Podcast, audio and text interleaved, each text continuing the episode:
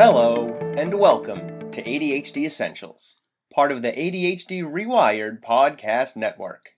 I'm your host, Brendan Mahan. I'm a former teacher and mental health clinician turned ADHD coach, trainer, and consultant. I can be reached at brendan at ADHDessentials.com. Here at ADHD Essentials, we help families develop the skills and knowledge needed to better manage attention deficit hyperactivity disorder. Visit ADHDessentials.com for more details. Before we get into today's episode, I want to let you know that I'll be joining my friend Eric Tivers in his weekly ADHD Rewired live Q&A. You can register for it at adhdrewired.com slash events. Eric's Q&A is aimed primarily at adults. Let me know if you'd like one for kids and parents. If so, I'll gladly set up an ADHD Essentials live Q&A in the near future. Maybe I'll even get Eric to join me. Email me at brendan at adhdessentials.com with your questions and let me know if you're interested. Welcome to episode 5. In today's episode, we're talking to Kara Fleming. Kara is a school psychologist and a specialist in helping ADHD kids transition from high school to the workforce and college. We'll be discussing the transition from high school to college and the workforce, what to expect when getting your child tested for ADHD, and how Kara went from studying to be a geneticist to wanting to be a poet. It wasn't the course load. All right, let's get rolling. So, we're going to talk about the transition for kids from high school to college today. Yeah, yeah. Actually, a lot of what I'm going to say today and what we're going to talk about is not just from high school to college, but from high school to a post secondary world. There are a lot of options out there, good vocational programs, training programs, and a lot of this information will apply to that as well. What are the big blocks that we need to remember for that transition? Well, I think a really, really important piece of, of the puzzle here that we have to keep in mind is that at this stage in the game, the student has to be involved. I know a lot of times as a parent of a teenager myself, I feel like I want to go and do all these things, get things ready for my kid. This is really not that situation. This is a situation where you really have to have buy in from your kid the entire time. They have to be aware of what's happening, they have to be involved in what's happening, and they have to be able to make decisions about what's happening because there's nothing more expensive or more disheartening than a parent who really wants that college experience maybe just a little bit more than their kid does that's especially good for kids with ADHD because that buy-in right. is going to increase their engagement. Right. So I guess before we can even talk about transitioning, we really have to talk about that buy-in. And you know, a lot of ways to do that is through some very empowering conversations with your kid about their strengths, uh, their skill sets, um, areas where they've had success. One of the things is allowing kids the opportunity to take risks within reason and to fail at those risks so they can learn resiliency skills. Before we even go there, we should really talk about how important it is for kids to have something that they can succeed at because that's going to validate that the choices that you're going to be making together are super important. So if there's any way when you're involving your kid in this conversation, as hard as it is, uh, you know, really validating what your kid's saying. And, um, and, and that can be that can be a challenge by itself, right? Because oh, sometimes my goodness. Sometimes parents who when they find out that their kids have a disability, right? In this case ADHD. Yes. Not everyone processes that as well as would be beneficial. Like some sometimes there's parents right, who still want right. their kid to be whatever it was that they thought they were going to be before the diagnosis. And that might not be sure. something that they're going to be successful at. That strengths approach is important not just for the kid so that the kid knows their strengths and areas that they might need to work on, but also so the parents know their strengths and the areas they might need to work on. Because really good point. Sometimes sometimes not only can parents sort of keep a view of this is I always wanted my kid to be a lawyer and even though it doesn't make any sense at all now, I still sort of want my kid to be a lawyer because I'm a lawyer and my dad was a lawyer. Right. And oh by the way, mom and dad, I really don't want to be a lawyer. I actually want to be a nuclear physicist. And also sometimes parents can get so caught up in the disability that they have their eyes almost entirely on the disability. Like this is all the stuff my kid can't do. Well, now we have right. let's look at what your kid can do. Let's look at what the strengths are. So that's cool too. Yeah. So I guess the takeaway from that is your kid is your kid first. However, the disability is a, is a factor that has to be considered because you don't want to set them up for failure, but you don't want to lowball your expectations. So I guess with that in mind, now we're ready to have conversations with our with our kids. Um, we're ready to involve our kids. We're ready to empower our kids, and we're listening to our kids even when they tell you they want to be a musical theater major, and you're dying inside, and you're like, okay, uh, not that there's anything wrong with that, but please don't live in my basement. Um, but I digress. Okay, so now that we've done all those things, uh, the first thing we really want to talk about is disability awareness. And you've already hit the nail right on the head. It's very, very important that the, the student has to be aware of what their disability is. And that means making sure that they've seen the documentation or the diagnosis or the if there's an IEP or a 504 that they are aware of exactly what their disability is. If the child takes medication they need to know exactly what their medication is and what the medication is for. I mean there's been a lot of times that i've interviewed high school students and i said are you currently on medication? Oh yeah i, don't know what for though. And to me that's very very disheartening because that's a transitional skill right there. Right. And also when should you be taking that medication? What should you be paying attention to for that medication? Like And what app can you put on your phone to remind you? Yeah.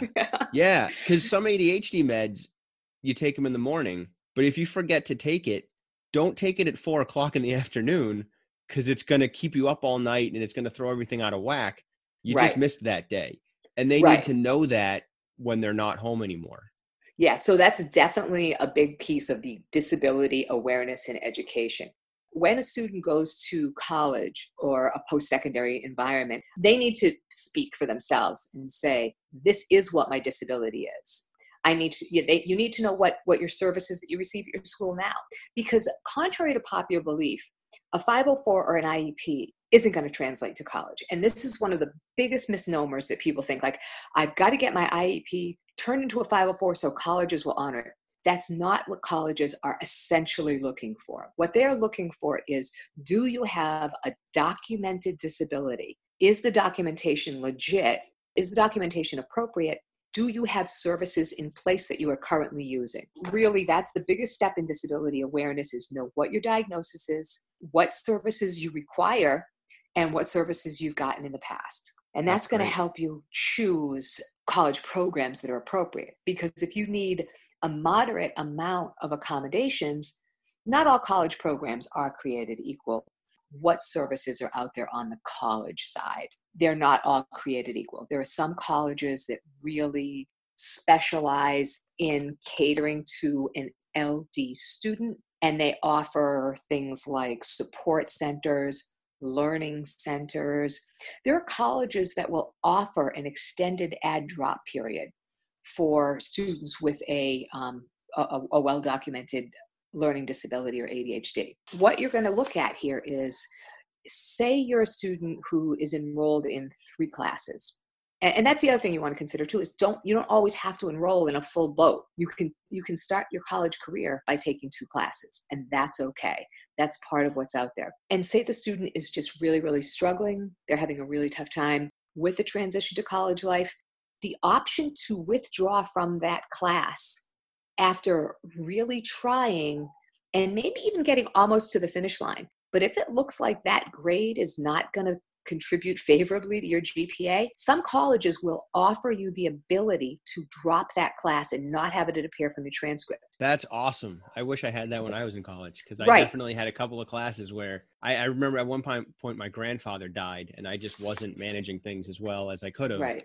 Right. And I wound up ended up getting by the skin of my teeth and a lot of negotiation a D in right. one of my psychology classes. That was like a statistics course yeah, I should have been allowed to withdraw from that class. I was just right. on the outside of withdrawing. So, not I mean, not all colleges do that. Again, these are things you need to ask for. So, not all accommodations are things like I get to take my test in a quiet room or I get extended time. There are a lot more creative things you can think about. The option to use assistive technology that may be available to you The other thing that may be available to you is things like extended deadlines, extended time for tests, and things like that. But at no point is any college professor ever going to say to you, okay, it's time for your test, Brendan. I'm going to put you in a quiet room now with some extended time. In college, you have a letter. It is your job and your job only to approach that teacher or that professor and advocate for yourself. Hi, my name's Brendan. I have ADHD. Here's some documentation of that. Here's some accommodations that are most successful with me. How can I access these accommodations in your class? And that's why at the high school level and really even elementary and middle school level why we push so hard to have kids self-advocate yeah. because Yeah. eventually they're going to hit the point where they have to do it by themselves and there isn't a parent that's going to contact the school and if the parent does contact the school the school may or may not entertain that Yeah. If a student is 18 years old and a parent contacts the school, the school will say, I'm sorry, we're not authorized to speak with you.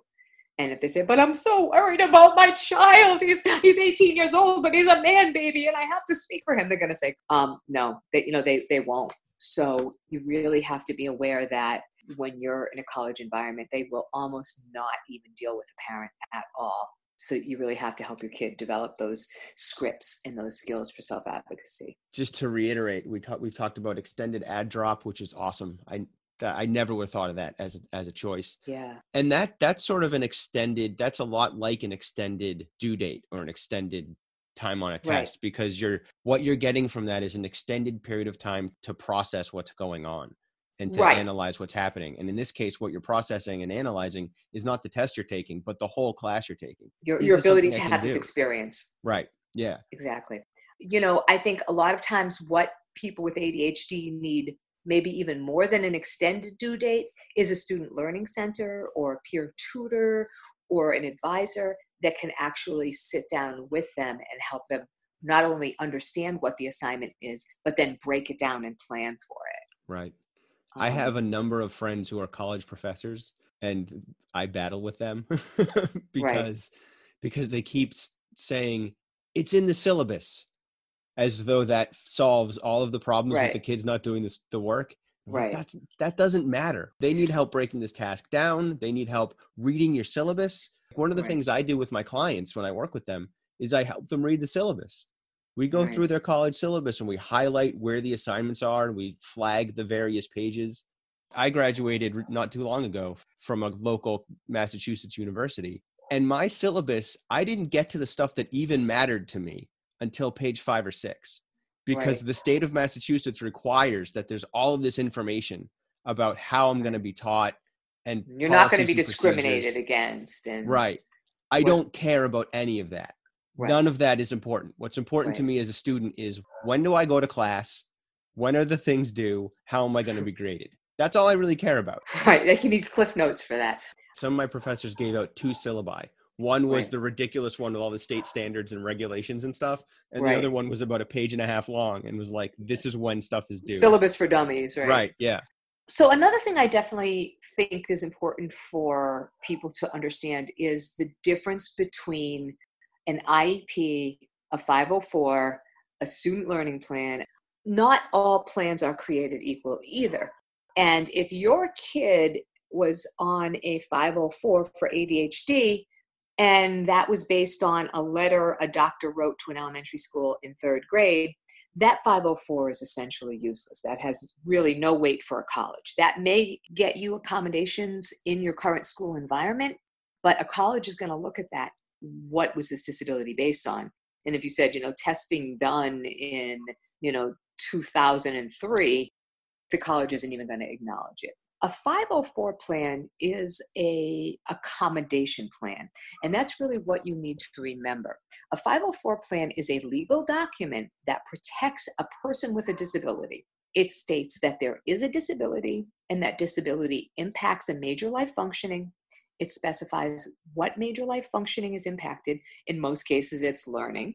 And then it also specifies what accommodations this person needs to access a free and appropriate public education to have a level playing field like everybody else very, very common. You see accommodations like extended time on tests, quiet room to take tests, uh, assignments will be broken down into chunks, and things like that. But what we have to remember is if, an, if a 504 plan is legal, it needs to be based on updated and well done documentation and testing.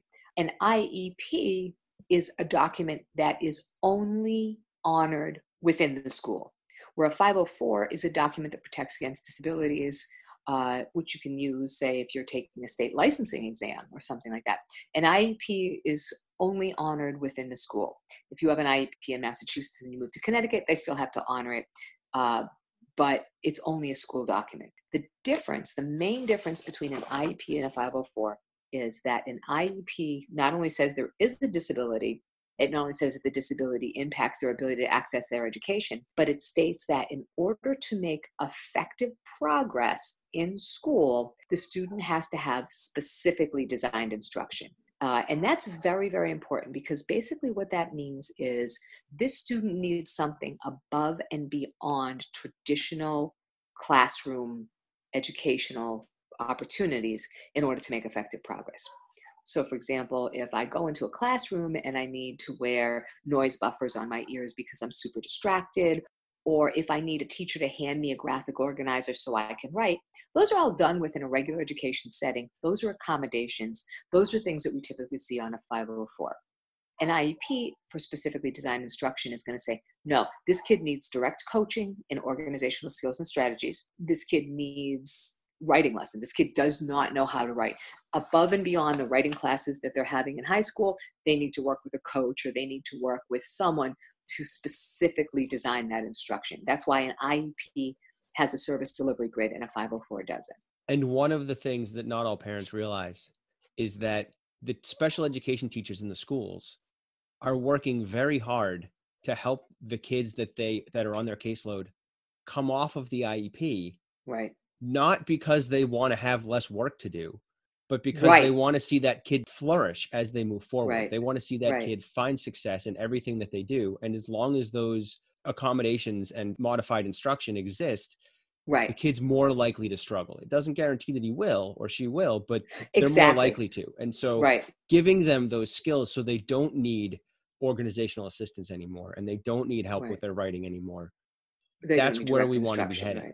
Right, right. I mean, it's really one of the only businesses in the world where our goal is to be useless. Our goal is to not be needed anymore. And if you're helping, if you're doing a great job preparing a student to become more and more independent, then they need you less and less. Okay, so now that we've talked about the difference between an IEP and a 504, um, I probably should mention something like student support plans uh, and then the DCAP plan, which is a district curriculum accommodation plan both of those are almost universally not remotely even recognized by colleges. They are basically the equivalent of kind of a helpful memo that helps teachers be aware of learning styles but there's no actual legal teeth to them and i i say that and risk getting a lot of angry letters from school systems that say you know we take this stuff very seriously and there certainly are some but in general a college and that's what we're talking about today is that post-secondary pr- uh, protection they're not going to weigh any of that with the same weight as an iep or 504 so let's say my kid's not going to college. Are there any protections for the workplace? First of all if they're not going to a traditional two or four year college they can still have access to training programs, uh, vocational education. Say I say I want to go and I want to enter into like an eight month phlebotomy program where I'm specifically just learning this skill and I'm going to get like a certificate, a certificate program or something like that. So it's really not black or white in the post secondary world. If your kid is going to take their driver's license, for example, if your kid has any kind of formal plan in IEP or 504, and they have relevant accommodations on that plan, you definitely want to have your school craft a letter so that when your kid goes to take the learner's permit, they get the same accommodations. Uh, if you are someone who is going to be working in like a state licensing, like an electrician or a police officer or a fireman, and you're required to take exams as part of your professional advancement, you definitely want to talk about how how that agency is going to honor the Americans with Disabilities Act and how they're going to recognize your 504 plan and how you can help provide appropriate documentation to do that. because that's the other thing is there's not really a lot of entitlement here. You can't just walk into the registry and say give me my accommodations. You can't just walk into the state licensing board and say give me my accommodations you really want to have a dialogue that says what do you need from me in order to provide me with the you know with the accommodations I am legally entitled to because of my disability. And that goes back to the self advocacy piece and really knowing. And one of the one of the biggest challenges around around ADHD is that the professional world does not look at it in the same way that the educational world does. And that's right. even within a school. You can have a school where the kids who have ADHD are completely accommodated and we do what we need for them but the teachers in the school who have ADHD are just expected to figure it out. And in fact, they probably shouldn't even reveal the fact that they have ADHD because it won't go well for them. That's another thing to keep in mind for kids that are transitioning from high school to the workforce or even from college to the workforce. Sometimes sharing that you have ADHD is not the best idea because there's this bias against it, this assumption that you're not going to do a good job and there's a weird sort of moral element that comes into ADHD where people start faulting yeah. your morals and think you're lazy and stuff which is not true. Well I, um, I, gotta say that is an unbelievably good point and, and although this is uh, radio you can't see like my mouth was hanging open when you're talking because that's brilliant because part of disability awareness is knowing when to use your inside voice and not necessarily share that. As with any risk of oversharing in any relationship, you really want to ask yourself, what's the cost to benefit ratio? Right. You know, like if I go into my boss and tell them I have ADHD, what am I conceivably going to gain from that? Am I asking that because I want an accommodation from them that is reasonable? Or am I asking that because it appears as an excuse of why I may not be able to do my job? You and is there a better so, way to say so, it? Like, could you oh, say, yeah. I'm having a little trouble staying ahead of the organization side of this job. Can you help me with that?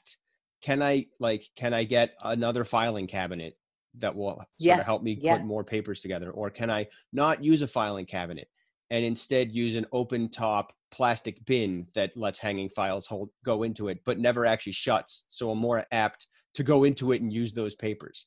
Um, yeah, or without even mentioning your disability, you could say something like, "You've given me this task to do.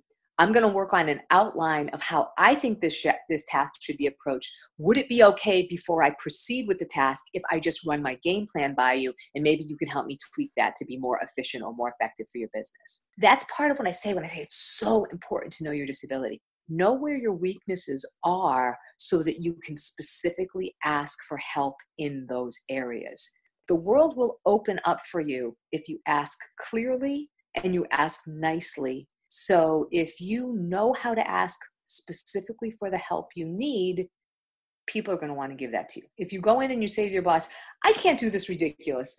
Are you serious? Like, you want me to take these 20 files and you want me to read them all over the weekend and then prioritize them? Like, that's crazy. Yeah, that's not going to go well. But if you say, could you take a few minutes and sit down with me and show me a strategy that's worked for you for how I can review this data better? That would be really helpful to me doing a better job for you. And that that last thing you said, that last sentence is really important to do a better job for you. Yeah. Right. Yeah, because yeah. you want to frame this as I want to be successful. You want me to be successful because if I'm successful, you're successful. So awesome. how can I do a better job for you around whatever this task is? Absolutely.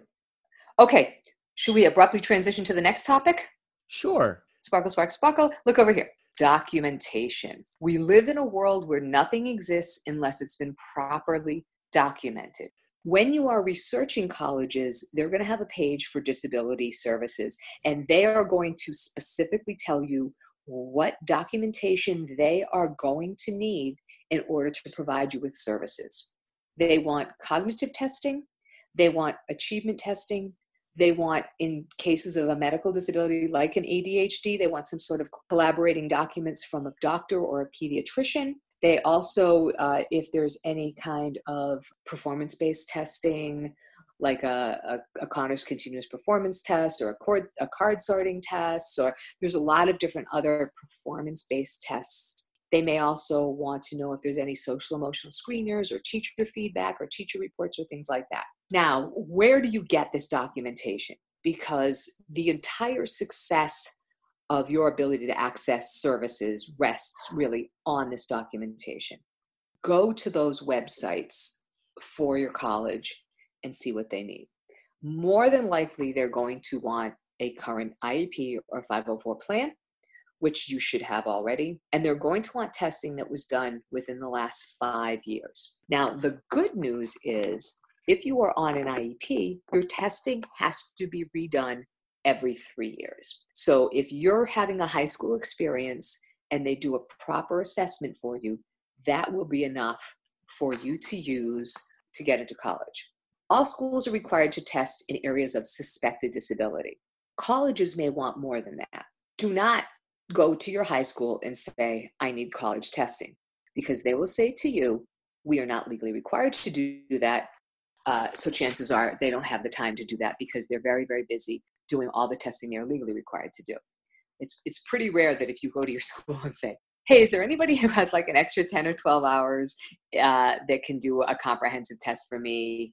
The high schools might say, you know, we'd love to help you, but we're so against the wall with what we have to do for our own timelines. We can't do that.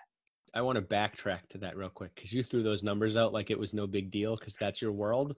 Yeah. But it since it's not the world of our audience, I want to point out that you said, "Does anyone have an extra ten or twelve hours?" Right. Right. That's a lot of time because I've spoken with parents who sort of give the impression that they think testing is this quick experience where it's like eh, it's like three or four hours and you're done and they're okay, not right. they're not looking at the other end of it right like yeah for you when you go in to do the testing as the student as the right. kid or whatever it's relatively quick but yeah. for the person who did the testing for the school psychologist there's a whole back end section to that yeah where yeah. you're analyzing the data and writing up reports and doing all of that work that stretches Th- it. Thank you for mentioning hours. that. Yeah. Yeah. That's, that's important for our audience to know. Some of the empathy that I'm going to be asking of people to have for ADHD, I also want my audience to have that empathy for for people like school psychologists and teachers who are right. doing a really great job, but a lot of that job isn't seen. And so I okay. that's why I wanted to back that up. Oh, thank you. Uh, for that reason, many people are choosing to go to independent evaluations. There's a lot of really, really talented people out there who are credentialed to do these independent evaluations. They are not cheap and they are rarely covered by insurance, but you can even call your school psychologist and say, I want to have an outside eval done because school psychologists read tons of outside evals. We know who the good ones are and we know who everybody goes to. So if you are interested in documenting this disability and you do want to go to an outside provider, that provider first of all, I can't say no the way a school psychologist could if you're asking for something that they're not required to do. What are some of the credentials that we should be looking for in an outside evaluator? So, you want to make sure that you're dealing with someone who is licensed in school psychology or who's licensed in cognitive psychology, or you could deal with a neuropsych who's practiced in that area. There are a handful of agencies that I will happily recommend parents to because they do a great job. So it sounds like one talk to your school psychologist, they'll know. And that so that's yeah. a good a great place to start. Yeah. Also, we want to be looking at other school psychologists who are just working either as a side gig or maybe this is all they do and they're not specifically in a school anymore. Right. Or we want to look at a cognitive psychologist and also, if your child is accessing any other support services, like if they have a counselor, or if they have a pediatrician, or if they have an ADHD coach, these people also can help. You can also interview the person that does your testing. I mean, I know that when I'm doing outside evals, which I, I do as a side gig, and when I do them, I always give the first session free because, you know, the, the first phone call or the first meeting, because I want people to know who I am, what my approach is, what I'm offering them. So, the historical perspective.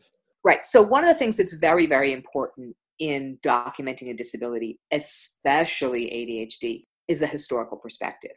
If you have any testing that was done on your kid, I don't care if it was a preschool screening, I don't care if it was, oh, I tried to get them on an IEP in third grade and they, they weren't found eligible.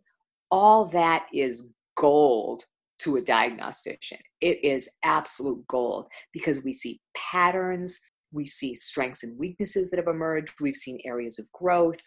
Every good evaluation should have a section of just historical perspective. You know, who is this kid? How did we get here? What are our concerns? How long have these things been concerned? And that's going to be a big piece that the college looks for. So, historical perspective certainly makes your case stronger. When I'm doing an outside evaluation for ADHD and I want to show that there is evidence of ADHD, I, I take the three prong approach. I always want to look at a cognitive profile. So I do cognitive testing because I believe that ADHD has markers. I, I, call it a cognitive footprint or a cognitive fingerprint. There are certain scores that, in combination, are consistent among most people with ADHD. This is the part of uh, of psychology that's part art, part science. In my experience, there are cognitive footprints for students with ADHD. And the other thing a folk cognitive will do is it shows you patterns of strengths and weaknesses. It's kind of like a functional map of the brain. What's this kid going to be strongest at? So if I convert my cognitive testing to disability education, I can say when I meet with a student, you did unbelievable on these tasks that involved visual processing. Every single test that had a visual piece to it, you scored 15 points higher than on the auditory tests. And do you use visual accommodations? Do you use charts and graphs? Are you better reporting information if you have a map in front of you or if you have some sort of reference in front of you? Part of the beauty and the benefit of having cognitive testing is sitting down with the person that did the testing and having that explanation of where your strengths really are. Right. Which brings us full circle back to the very first conversation we had in this podcast, which is let the kid feel good about themselves and, and get them involved. Make sure that they're there listening. Here's your testing. Here's what it means. Let's talk about it. Does this sound right to you? Right. What do you think this might mean in the moving forward? Odds are that kid is going, wait, visual? You mean I could be looking at maps and things while I'm learning in class? That's something right. I should be doing. You just kind of opened up the next conversation. Students' interests and transition plans. If your student is on an IEP, they are legally required to have a transition plan at age 14 to 15, depending on where the year falls. And that transition plan is going to indicate what their disability related needs are for accessing life beyond high school. You want to make sure that if your child has an IEP, part of the process of preparing them is asking your school to sit down with you and really look at that transition planning form and make sure that it's a valuable document. The other thing that you brought up that I think is super important is I do interest inventories, I do learning style inventories, I do work preference inventories, I do work value inventories, because these are all things that the kid needs to know about themselves. Your approach, you said you had a three prong approach. It's okay. like a three prong stool sitting on a really nice rug. So the okay. interest stuff is the nice rug. See, I'm visual. Let's go to the three prongs first. Okay, so the one prong is the cognitive. Yep. The second prong is going to be the academic. That's going to help you to understand exactly where the strengths and weaknesses are in school related subjects. Where's my reading? Where's my writing? Where's my spelling? Where's my math? Where's my oral expression? So, the other thing that you're going to need to do is you're going to look at performance based tasks of attention. When I am asked to do a boring task, a difficult task, a task that requires me to shift my mindset. How do I do that? Because really, everything else is just theoretical if I don't know how my performance is impacted. Another valuable, if we had a kind of a fourth prong, I know I'm changing the rules. This is terrible.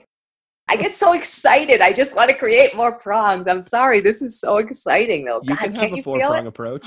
And then the fourth prong, I guess, is teacher feedback. And a great assessment is going to look at this kid in a variety of settings. So I'm going to have a standardized assessment that I can give a parent. I'm going to have a standardized assessment I can give a teacher, and I'm going to have a standardized assessment that I can give the student. And those three things are going to give me another great snapshot of this kid. So if the kid performs one way at home, one way at school, and has a completely different self report, boy, that's valuable information. On the other hand, if everybody that's ever met this kid agrees these are their areas of, of weakness or need, then that gives more credibility to it. So, cool. to recap, you've got cognitive testing, you've got achievement testing, you've got performance based testing, and you've got observations on a standardized battery or some sort of inventory where people can report on this kid. That's what you need to diagnose. If we are looking at actual transition planning, that's when that rug underneath the stool comes in. That's when you get the real benefit of involving the kid. You don't need interest inventories to diagnose ADHD, but you really do need them if you're going to help your kid buy into a transition.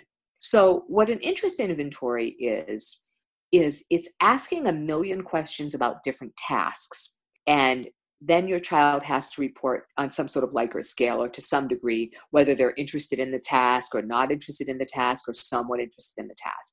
Um, and there are all kinds of variations of these. Some even ask, I used to be interested in that. I might be interested in that in the future. I'm interested in that now. So there's all kinds of different ways to report this. For those of you who want to see a good example of one, there's the ONET. It's literally O N E T. You can Google it and you can do the interest inventory online. It's free.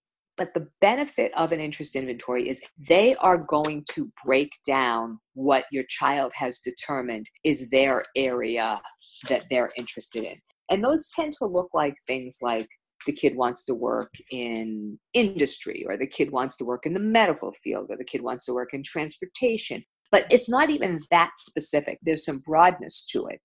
And then there are other kinds of inventories that people who do this professionally have things like work values. What's really important to you at work? And the beauty of it is nothing, none of these inventories are open ended. This is for people who don't have the vocabulary to share these very kind of high level thoughts of what they want out of an, a work experience. The inventory will say things like, it's important to me that I get along with my coworkers, scale of one to five, or um, I don't like it when people tell me what to do, scale of one to five, or whatever. And then at the end of it all, you find out things like, what's more important to you? Making a lot of money having a job with a mission you believe in, or working with people you can feel like you're a team with, or being able to work alone. And when you think about what do you love about your job, these are the kind of things that you either love or don't love. You know, like uh, for, for some of us, probably most of us that work with kids, we're willing to sacrifice the really, really big bucks but the things that are more important to us are having a mission or feeling like we're contributing to society that's part of the picture. If you've got a kid who says to you, listen, I'm not going to lie, I want money. If you're looking at building someone's future for college, you want to listen or at least give them a voice for what do you want out of life you know like when you were a little kid there are people who all want to be veterinarians because they love animals and they love helping but when you get older and you look around the world, you know, there are some people who are more motivated by money. There are some people who actually like being in power. There are some people that are very anxious at the thought of being in control of anything and they want to be second banana. They don't want to be top dog.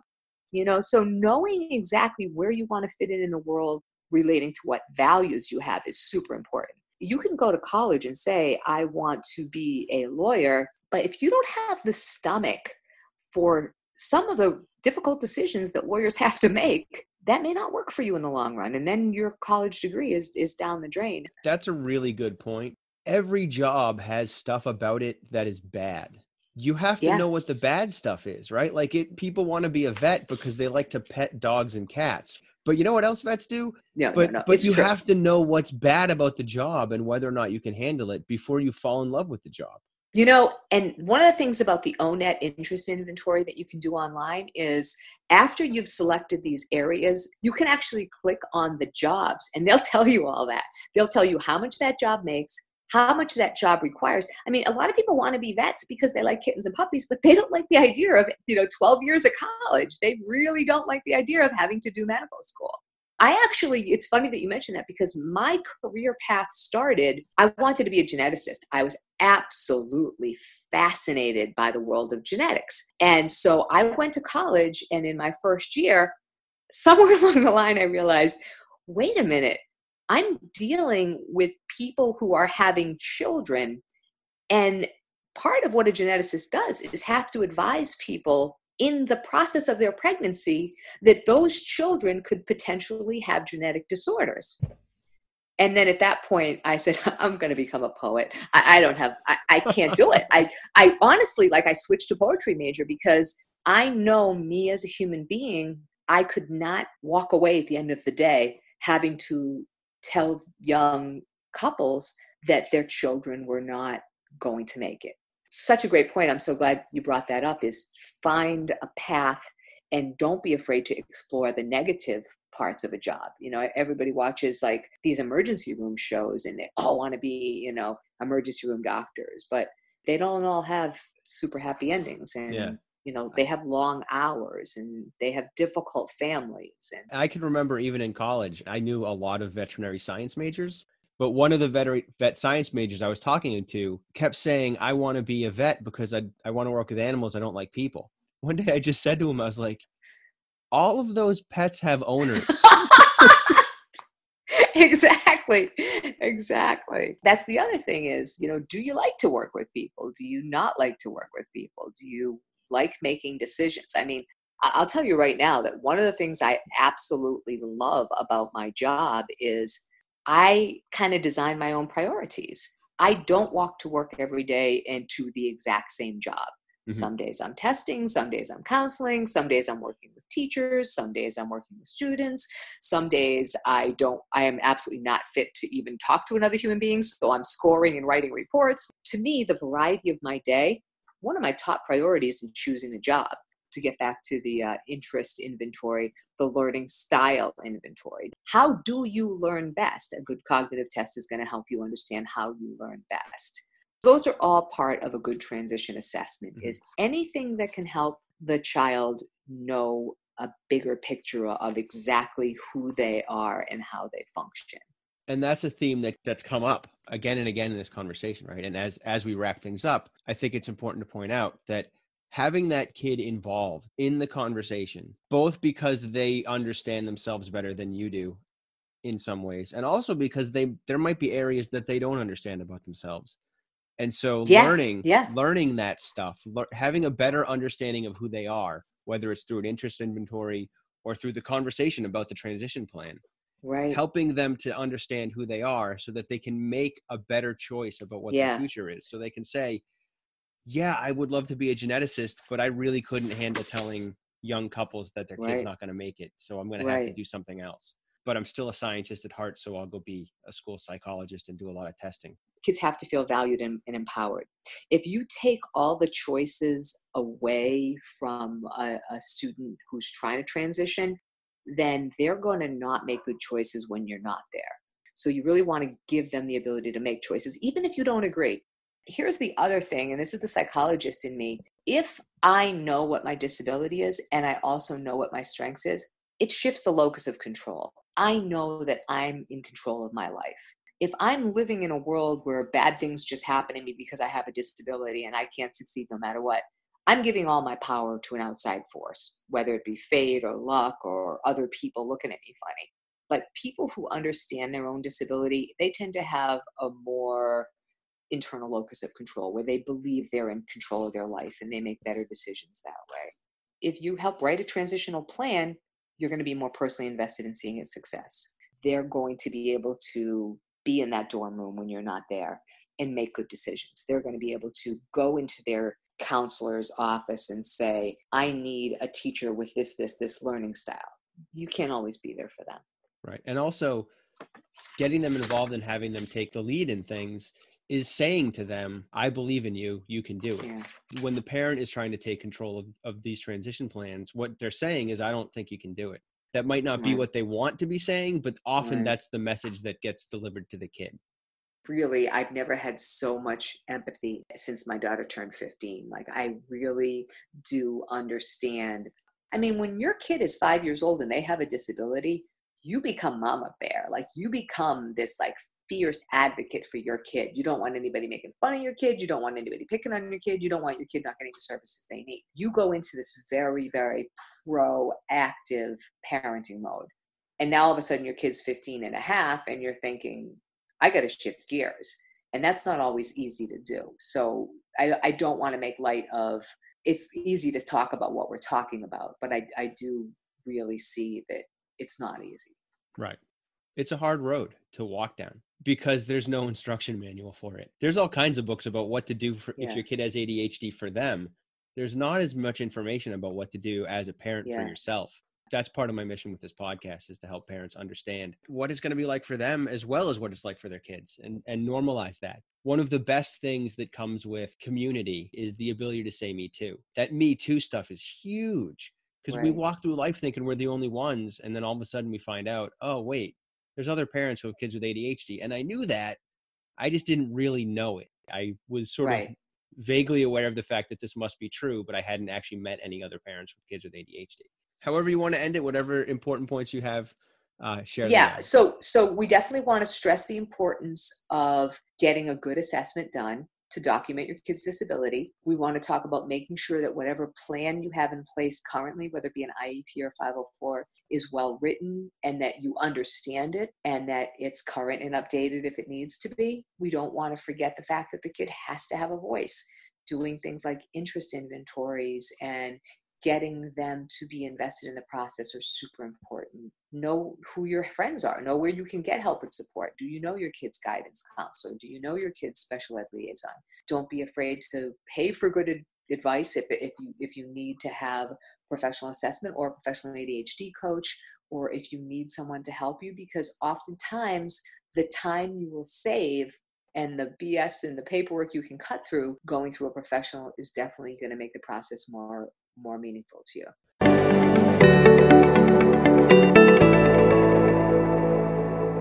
Hey, you're still here. Nice.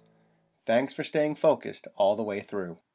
If you have any thoughts or questions about today's episode, feel free to email me at brendan at adhdessentials.com. And don't forget to check out the website, adhdessentials.com, and visit our Facebook community. I'm looking forward to talking to you again next week. In the meantime, keep focusing on improvement over perfection. 10% better is all you need.